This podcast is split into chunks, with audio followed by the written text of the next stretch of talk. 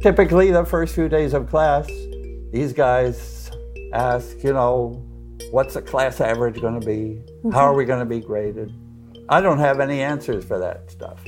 So I say what is totally true that I don't feel my main job is to grade them. My job is to teach them or learn with them. That's what I continue to do, and gradually they begin to believe. Today on the podcast, we're talking with teaching legend Professor Gil Strang. Maybe the key point is to make it human. You know, you're, you're, you're a person, like the student is a person. The book isn't quite a person, but it was written by a person. Welcome to Chalk Radio, a podcast about inspired teaching at MIT. I'm your host, Sarah Hansen from MIT OpenCourseware.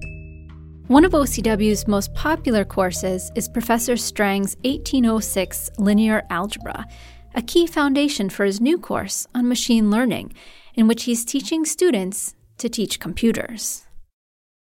Professor Strang is known for inspiring students through his teaching. One YouTube commenter sums it up well. Quote, This is not lecture, this is art. We wanted to talk with Professor Strang to see how he's been able to make complex math concepts engaging and accessible. We'll pick up our conversation with his explanation of what his new course, 18065 Matrix Methods and Data Analysis, Signal Processing, and Machine Learning, is all about. So, this, is my adventure into uh, the subject of deep learning. For example, recognizing an image, recognizing uh, a zip code, a bunch of numbers, translating languages, or playing uh, chess. So that's what the course is about. Mm. How, how does the machine learn? Essentially, the idea is say, take an image, then the, the, the deep learning system leads the machine to look at examples we all learn from examples. The machine learns from examples. And uh, by, from, from many examples, or many chess games, or many pages of, of uh, Chinese, you learn what's happening. And, and what the, the math part is, is that the machine ultimately tries to assign a certain weight to a certain number, big or small, to each part of the image. So perhaps if you're drawing a three, uh, the, the computer recognizes a three, of course, by the curves and, and gives less weight or zero weight sometimes to the empty space around the three, but picks out that three. So that's the idea of deep learning. Traditionally, math courses have been defined by testing, which honestly makes sense. There's typically a right and a wrong answer in math. If you know the operation, if you do it right, you should get the answer. Tests can be a great vehicle for strengthening and measuring students' skills, but Professor Strang's approach is different. So I ask everybody to do a project. There is no final exam. Actually, there's no exam at all. I hmm. shouldn't like to say this, but uh, it's really what the subject is: is having an idea of how. Okay, I'll use deep learning for some thing. Like the recent proposed project was. Uh, can you identify what makes a, an image or, or a picture attractive? Hmm. So somebody has to say, you know, these pictures are attractive, these are not. We have to tell the computer something. What did that feel like to try something new pedagogically?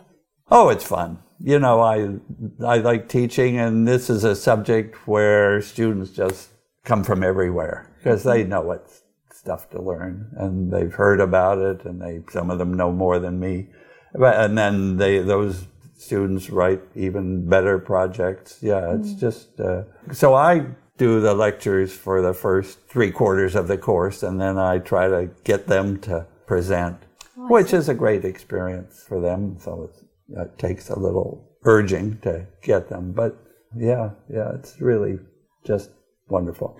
What insights have you gained about um, having more of a student-led course and a project-based course? Any anything that other you, you realize slowly but finally that that's how people learn by by doing there that you couldn't give them a better way to learn than then create a project. Usually it's on some topic they know about or they, they're interested in, uh, like how do you find a criminal in a bunch of people.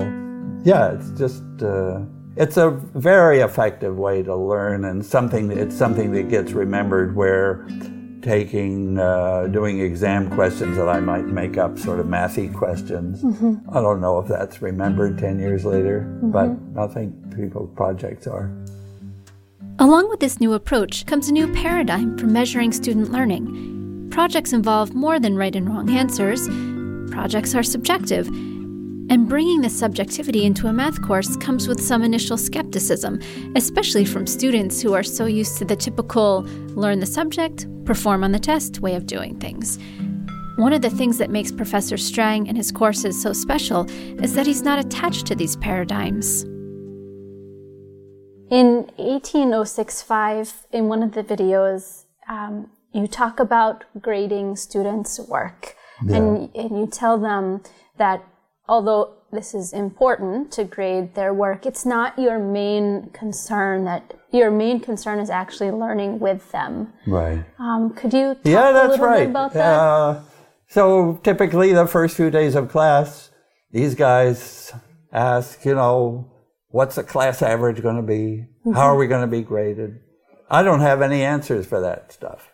So I say what is totally true that I'm not I don't feel my main job is to grade them. My job is to teach them or learn with them.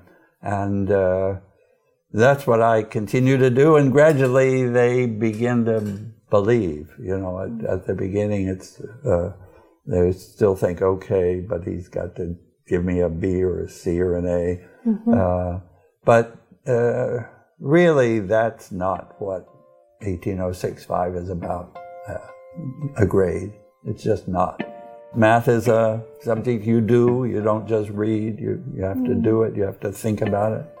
The way to learn math is to get into it and, and uh, work on a thing which takes some thought. It's not, you don't see it immediately, but you see it eventually. One of my favorite takeaways from Professor Strang's approach is that he centers his lessons around the humans in his class. For him, it's about engaging with the students in his course as people, and the learning is done by everyone. Well, first, I'd like students, and I want to help. And uh, maybe the key point is to think with them, not to just say, okay, here it is, listen, listen up. I think through the, the question all over again as they do. And, it, and you have to give time. You can't zip through a proof because this class has to be sort of thinking with you. And uh, it happens uh, that I lose the thread or I come up to a dead end where I don't know what I'm supposed to do next. But, well, that's okay because students are going to hit dead ends, so it seems to me it's okay for me to get stuck to, and then give, they see, oh, okay, maybe this this is the way to get out of that corner. I suppose I try to think it through once again, uh, and that then you sort of automatically see the, the word you, you recognize what words you need to use and, and what step what the steps are. Yeah, if you if you don't if you're not thinking it yourself, then you're probably going too fast and not uh, connecting with the, the thinking of the class. And of course, you don't know what everybody's thinking in that class, but uh, overall, if, if you stay sort of conscious of the class, conscious of where they are, that's, I think, the thing for any speaker, mm-hmm. is to be conscious of the audience, and it's, it's maybe the key point is to make it human. You know, you're, you're you're a person, like the student is a person. The book isn't quite a person, but it was written by a person. And uh, to see that it's just like a natural thing to do. Mm. Yeah. yeah. So essentially, I think the thing is, I like students, I like math, mm-hmm. and uh, putting them together is just the best job in the world.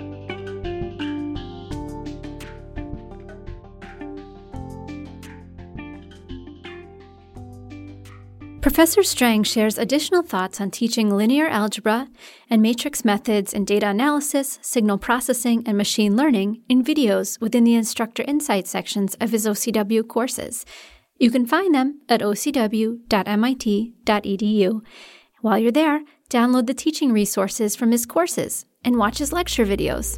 Discover the magic of his teaching for yourself. We're so happy to bring you conversations with MIT faculty who are passionate about impacting the world in positive ways. Write to us to share your story of how you're using OCW materials to shape your world or those of others. Until next time, I'm Sarah Hansen from MIT OpenCourseWare.